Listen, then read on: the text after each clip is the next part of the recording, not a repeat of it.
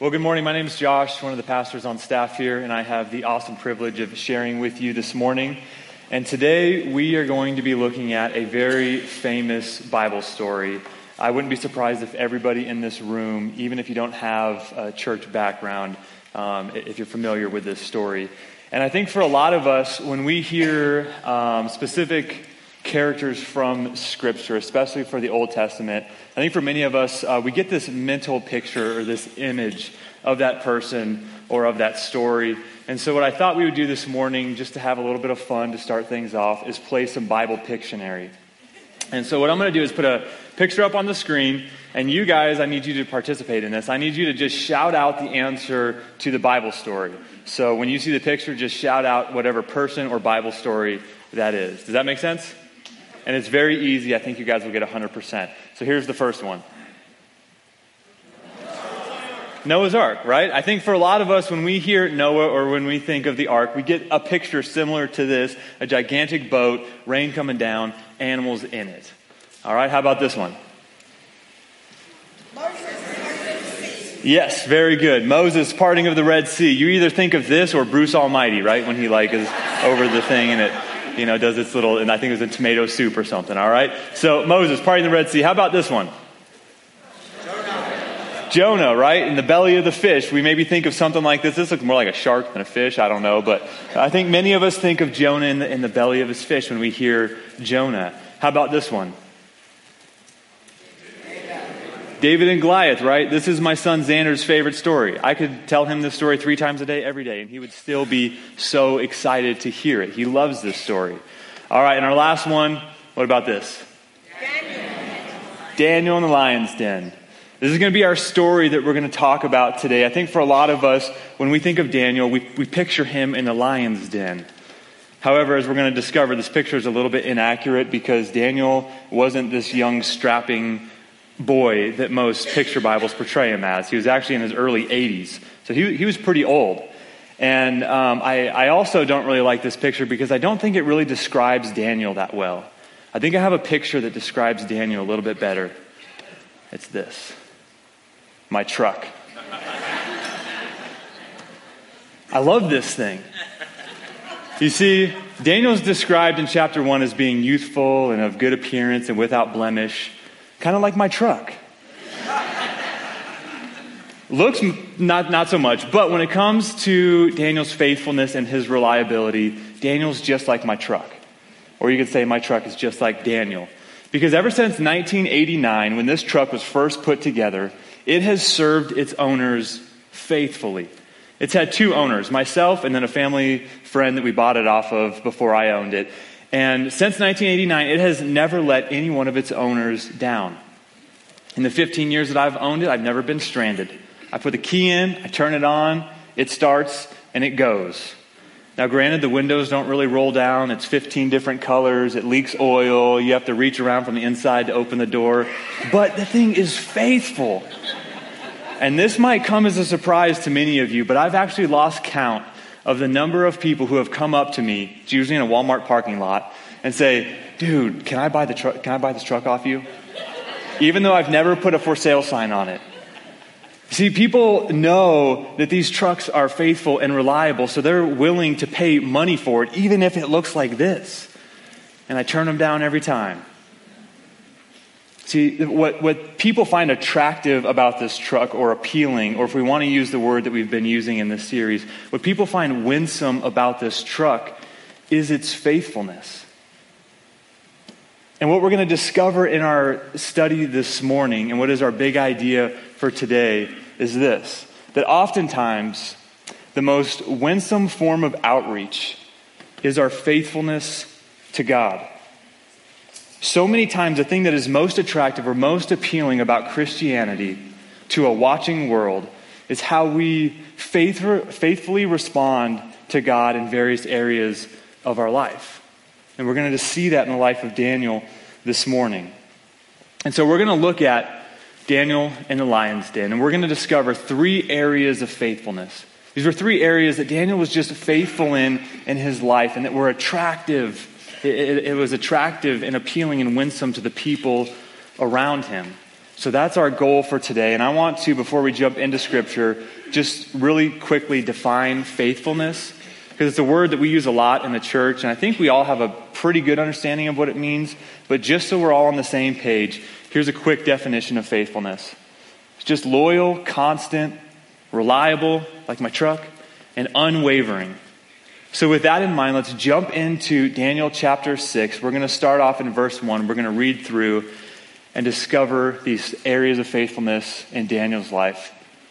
So we read that it pleased Darius to set over the kingdom 120 satraps to be throughout the whole kingdom, and over them three high officials, of whom Daniel was one, to whom these satraps should give an account so that the king might suffer no loss. Then this Daniel became distinguished above all the other high officials and satraps because an excellent spirit was in him. And the king planned to set him over the whole kingdom. Then the high officials and satraps sought to find ground for complaint against Daniel with regard to the kingdom, but they could find no ground for complaint or any fault because he was faithful. That's our key word for today. And no error or fault was found in him. Then these men said, We shall not find any ground for complaint against this Daniel unless we find it in connection with the law of his God. So, this first little chunk of scripture, you know, if we actually were to go back into chapter 5, we would read how King Belshazzar is killed and this guy Darius steps into the scene. He takes over the kingdom. And again, Daniel's, you know, he's in his early 80s at this point. He's fairly old. This is now the third king that he has served. First, it was Nebuchadnezzar, then Belshazzar, now this guy Darius. And Darius has this idea. And he says, you know what? I don't want to get ripped off, so I'm going to set up a system to ensure that that doesn't happen. So he sets 120 satraps, which were kind of like governors, over the various provinces of his kingdom. And then over those 120 were three higher officials, one of whom was Daniel. These would have been guys that the king had to trust. They would have had, had to have been loyal. And Daniel was one of them. And, and Daniel did such a good job at his work that the king wanted to actually elevate him to an even higher position, a position that he kind of oversaw the whole kingdom. That's how good he was at his job. And his coworkers hated him for it. And they hated him probably because they wanted to take a cut of the king's money. They wanted to make money off of the king, but with Daniel in the picture, they couldn't do it. They couldn't steal from the king because Daniel was there. And so they, they try to come up with something. They, man, we have to get this guy impeached. We have to get him out of the picture. And so they try to dig up some, some dirt on him. They try to find some skeletons in the closet, but because Daniel was so faithful in his work over the span of his life, they could not do it. And they realized, man, the only way we're going to get this guy out of the picture is if we come up with something that's in connection with the law of his God. And so they start talking and they start planning. But what I found so interesting as I was studying through this is actually in verse 3. Because the part of speech that we translate became distinguished is actually a verb. And if you go back to, like, I don't know, second or third or fourth grade, you would remember that a verb is an action word.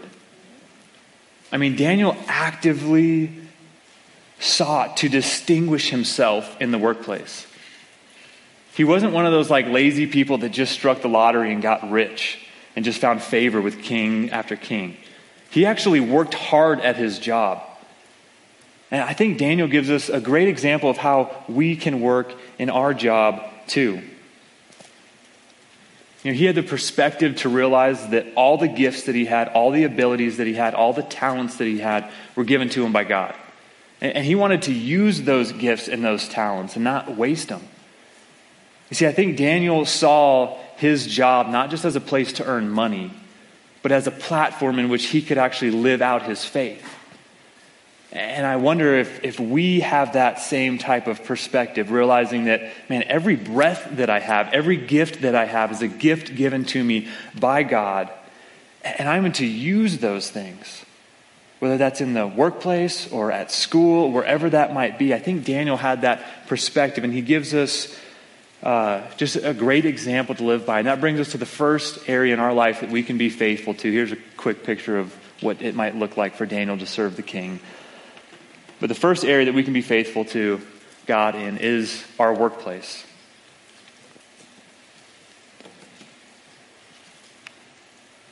You know, we all have somebody over us, whether that's a teacher or a parent. We all either work somewhere, have worked somewhere, are involved in something. And, and, again, I just wonder do we view those, those circles in our lives, those areas in our lives, do we view that as a place where we can actually live out our faith, or do we just try to get to the end of the day so we can go home? Do we just work for the weekend or work through the week to get to the weekend and enjoy two days and then wake up on Monday and, oh, I hate this. This is so miserable? Or do we have that kind of attitude like Daniel did? Or seem like he was actually excited to go to work and to serve the king? Even though the king was pagan, he had the perspective to realize that, man, I'm actually working for the king above the king. I wonder if we have that same perspective that he did. And this is actually one of our values here at Cornerstone. I'll throw this picture up really quick because our hope is that we would gather on Sundays and that we would connect in, our, in small groups, that we would serve where God has gifted us, and that we would engage the circles that He has us in. Again, whether that's at school if you're a student, whether that's at a workplace or maybe you're part of you're retired and you're part of a club whatever that might look like in your life our hope is a, as a church is that we would be known as people who actually engage those around us. That's our vision, that's our hope here at Cornerstone. And Paul actually has something to say to this. You know, when he's talking to, in, in the book of Colossians, he's talking to slaves who have earthly masters over him. And in Colossians chapter 3, he says, Whatever you do, work heartily as for the Lord and not for men, knowing that from the Lord you will receive the inheritance as your reward. You are serving the Lord Christ. See, Daniel had that perspective even before these words were written. He realized, man, I am serving the king above kings. Do we realize that as we go into our workplace, we can be faithful to God and serve Jesus, who is ultimately above our boss or above our parents? Oftentimes, I think that true spiritual faithfulness to God is really demonstrated or proven by equal faithfulness to man. And now we have to hold that lightly because we also have to remember that we don't become yes men or yes women to the people who are over us.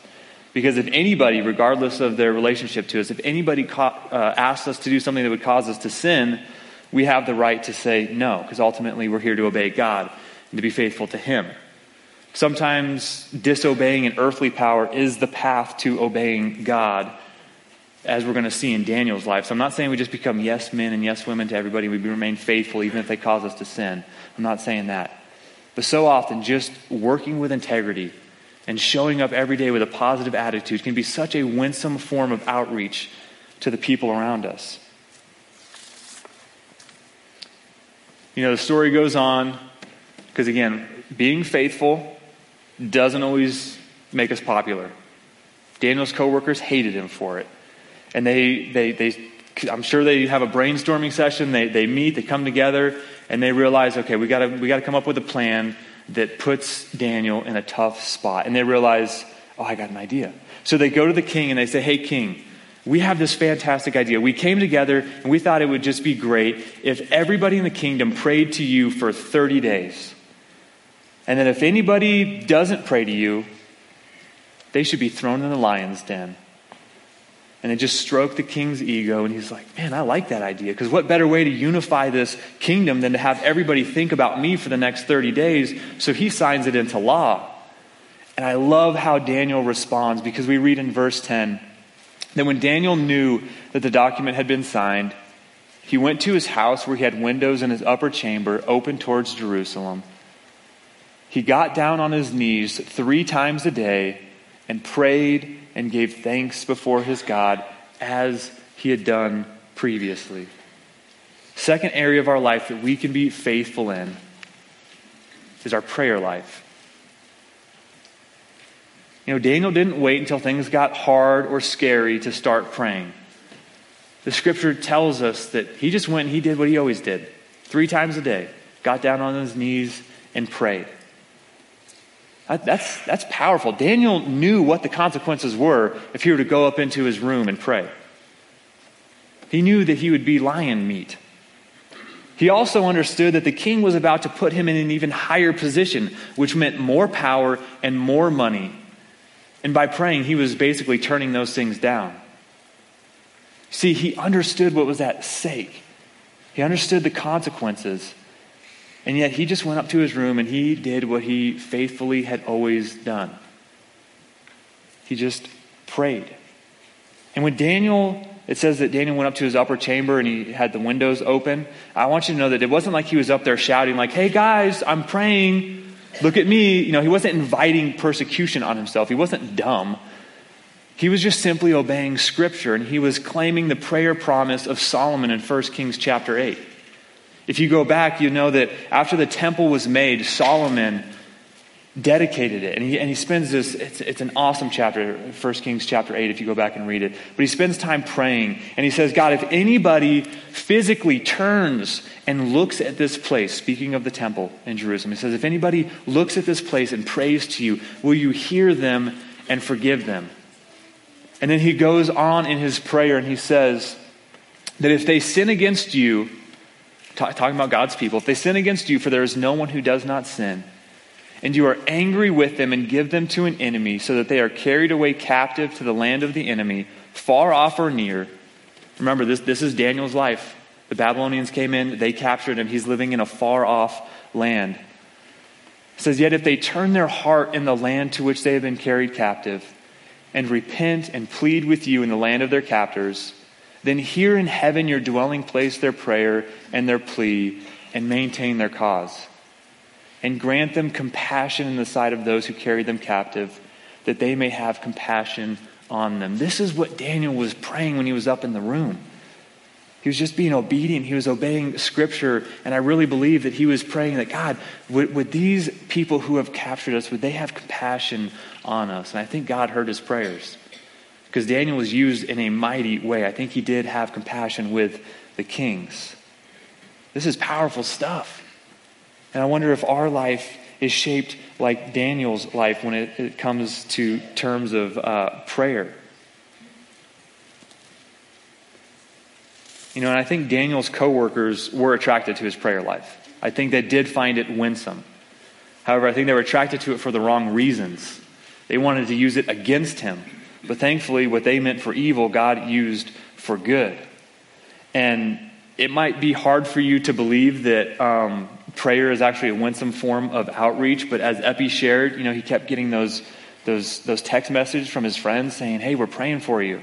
And I'm standing here today as proof of the fact that prayer really can be a winsome form of outreach.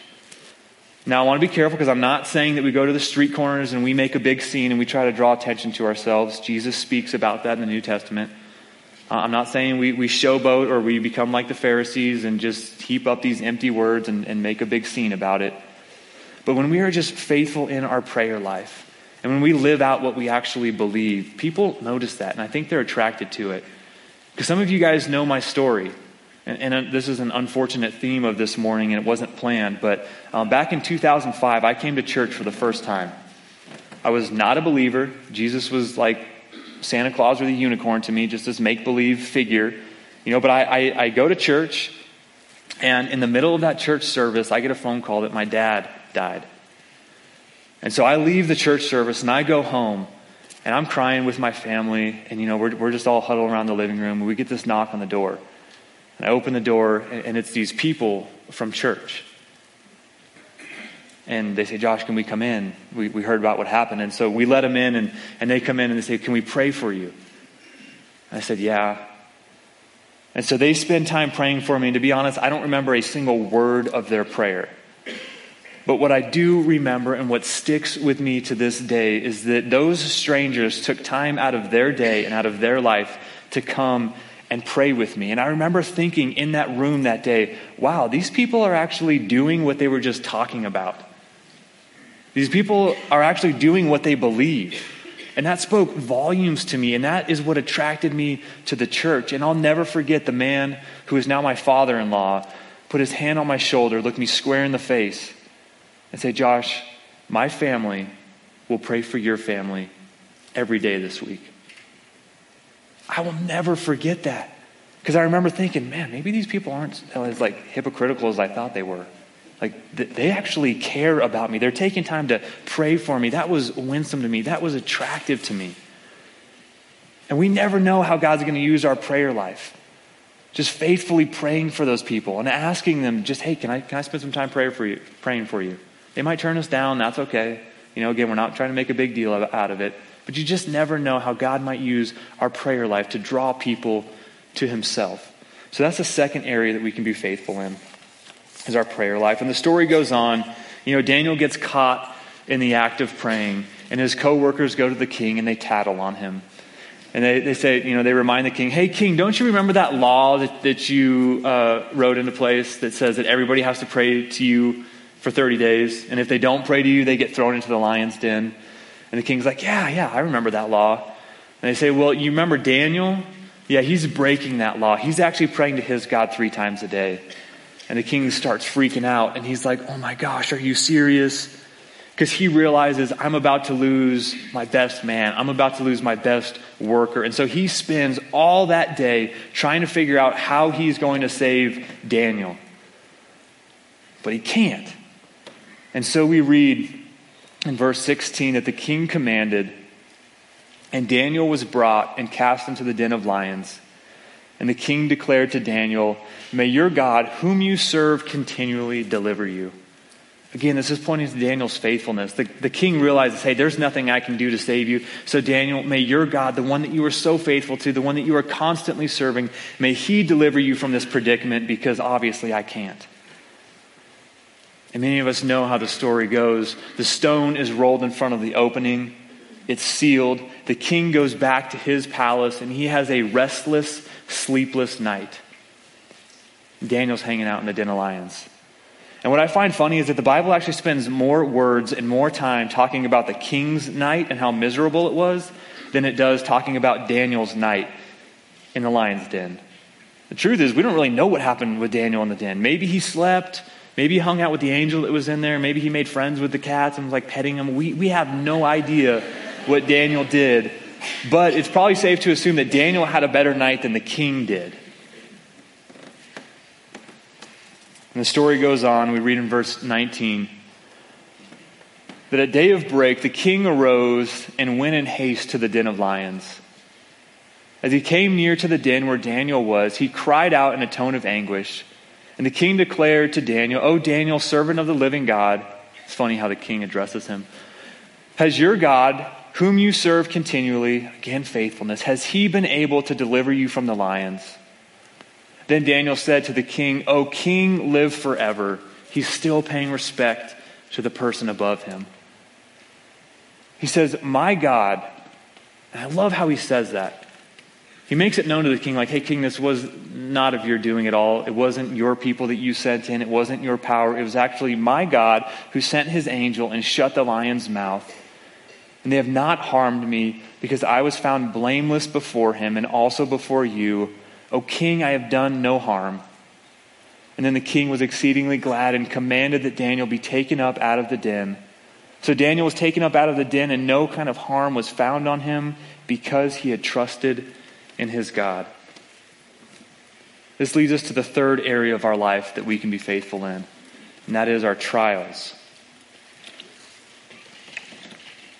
You know, Paul told Timothy in 2 Timothy chapter 3 that anybody who desires to live a godly life will be persecuted. We also live in a broken world that is tainted by sin. Bad stuff will happen, it's inevitable. We will face persecution if we choose to follow Jesus. Hard things will come. We should expect those things. They, they really shouldn't come as a surprise to us. I know they do, you know, it's part of living in a broken world, but, but we should expect these things. And how we walk through those trials can speak volumes to the people around us about God and His character. Because when we can walk through hopeless situations with hope, people are like, man, what, what's going on there? I don't quite understand that. Can you tell me how you're going through this situation with so much hope? We can open up that conversation to share about Jesus. See, I think Daniel had a different perspective when it came to trials in his life. He had a track record. He could look back and see how faithful God was in his life. So he could step into these trials knowing that, man, God, God's going to show up one way or another. You know, it, it kind of reminds me like last week we talked about Shadrach, Meshach, and Abednego. I think Daniel had the same kind of mindset that they did, where the king's like, hey, I'm going to throw you in the fiery furnace. And they're like, okay. Like, I, I know my God has the power to save me from that and deliver me, but if he doesn't, then, then that's all right. You know, they had like what Pastor Tom was talking about, that Paul mindset. Hey, for me to live as Christ and to die as gain. If I'm here on earth, I'm going to be talking about Jesus. If I'm killed, I'm going to be in the presence of Jesus. It's a win win situation. And as I'm reading through this, I'm like, man, how can we get to that place in our lives where we just have that kind of hope? Where we can just totally trust God and walk through trials, where we can look at trials and even death in its face and remain faithful to God. How, how can we do that? And as I was thinking about it, I know there's more than one way, but, but this way has been the biggest way for me. And uh, Larry Osborne, who wrote the book Thriving in Babylon, the book that we've referenced a couple times, throughout this series, he has some insight on this. And this, again, is just something that has helped me personally. I hope that it helps you. And it's very simple. You just remember two words God wins. That changes everything. I can summarize the book of Revelation in two words God wins. And I know it's hard in the midst of trials to focus on this and to believe this. And, I'm not just trying to like make whatever trial you're going through into this like cutesy little phrase, because I know that it is painful, just like Epi again was sharing. It hurts. We have emotions, and we have to deal with those things. But remembering these words can help us. It can ensure that we don't live in that place of despair. Because ultimately, our hope is in a victorious God. I think Daniel realized that, and that's why he could step into these situations. And whatever kind of trial you're walking through right now, I know some of you are like, man, Josh, you have no idea. Like, that's, that's good and all, but you don't know my situation. And I want you to know that I don't know your situation. And some of you guys are going through some extremely hard stuff. And it may seem like that trial is defeating you, but I want to encourage you and remind you that it is only the third quarter there's still a whole nother quarter of game time. And I've read how this game ends. I've read how this story ends. And God wins. He is victorious. And there is coming a day when every knee will bow and every tongue will confess that Jesus Christ is Lord. And everybody will see that He is victorious. And that should give us hope in the midst of trials. That should change the way we see these things. There's, there's power in these words. Daniel realized that. And I hope we would realize that too, because that can be one of the most winsome and attractive forms of outreach to the people around us. When they see somebody go through trials and they're like, man, how are you doing this? And you say, man, it's not me, it's Jesus. Let me tell you about him. And you open up that conversation. Those are three areas in Daniel's life that he remained faithful in. The story goes on, and we read about uh, the people who actually tried to get Daniel to throw it into the den, they get thrown into the den along with their families, which is extremely horrible, but it's a reminder to us that sin always affects other people. It doesn't matter how small the pebble is, that's thrown into the lake, it causes ripples, and our sin is the same exact way. And so, after that unfortunate um, event, the king, not Daniel, but this pagan king writes these words to the whole entire kingdom to hear. And he says, For he is the living God, enduring forever. His kingdom shall never be destroyed, and his dominion shall be to the end. He delivers and rescues. He works signs and wonders in heaven and on earth. He who saved Daniel from the power of the lions. A pagan king wrote that to the whole entire kingdom to read. That's powerful. Now, obviously, you know, being faithful to God isn't always going to be attractive to everybody, just like we read about Daniel's coworkers. Not everybody finds my truck appealing or attractive. And that, that's okay. But over the span of his life, Daniel just faithfully served these kings, realizing that he was ultimately serving the king above kings. And that was attractive to the kings that he served. And Daniel was used in a powerful way to not only influence the kings that he served, but to influence the whole entire kingdom that he was forced into. We never know how God is going to use us, whether that be in the workplace, whether that be our prayer life, or whether that be in our trials. The bottom line is really that God just desires for us to be faithful to the things that He calls us to. And He takes care of the results. The results are in His hand. He just calls us to be faithful to the things that He reveals to us. He says, I want you to take this step. You take it and you just trust Him with the results. We don't know where that's going to lead, but we can trust Him because God has been faithful to us. His track record is flawless. You can read through the scriptures to discover that. And because of his faithfulness to us, we can be faithful to him and trust him for the results. So, as we close, I have just a few next steps. These are things that we can do to help us apply this message so that it's more than just words on a Sunday, so we can actually live this out throughout the week. So, our first one is to do something extraordinary to serve someone who's over you. And just remember, extraordinary doesn't always mean expensive. All right, kids, if there's any kids in the room, one of the most extraordinary ways that you can serve the parents over you is just to pick up a new chore around the house. Whether that be picking up dog poop or unloading the dishwasher or vacuuming, whatever that might be, you can do something extraordinary to serve your parents by just simply picking a new chore and saying, Mom, I want to take this off your plate. I'll do it. Or, Dad, I want to do this for you so you can free up a little bit more time. Uh, that, that, that speaks volumes, especially if your parents aren't believers. So it could be that. It could be as simple as going to work and getting a hot cup of coffee and putting it on your boss's desk every morning with a little sticky note with some encourage, uh, encouraging words on there. And you just do that faithfully, time and time again. Eventually, that boss is going to come in your office and be like, Why do you keep doing this? Like, I appreciate it, but, but what's with this? and you have a chance to open up that conversation. You can do something extraordinary above the for the person over you by just choosing to be different in the workplace.